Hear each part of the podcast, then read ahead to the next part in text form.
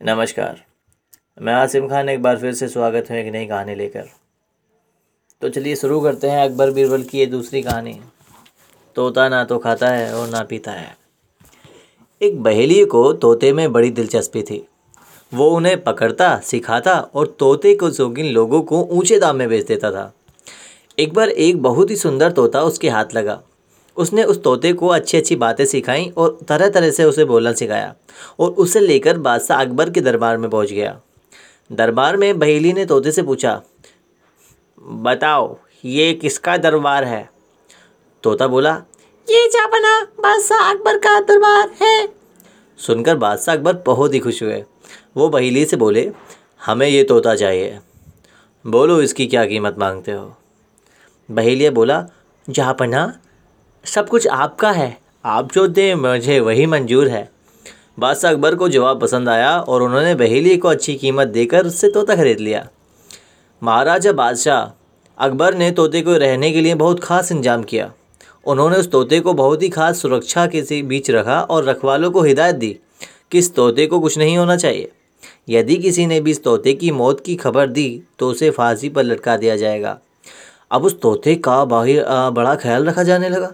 मगर विडम्बना देखिए कि वो तोता कुछ दिन बाद ही मर गया। अब उसकी सूचना महाराज को कौन दे? रखवाले बड़े परेशान थे। तब उनमें से एक बोला कि बीरबल हमारी मदद कर सकता है।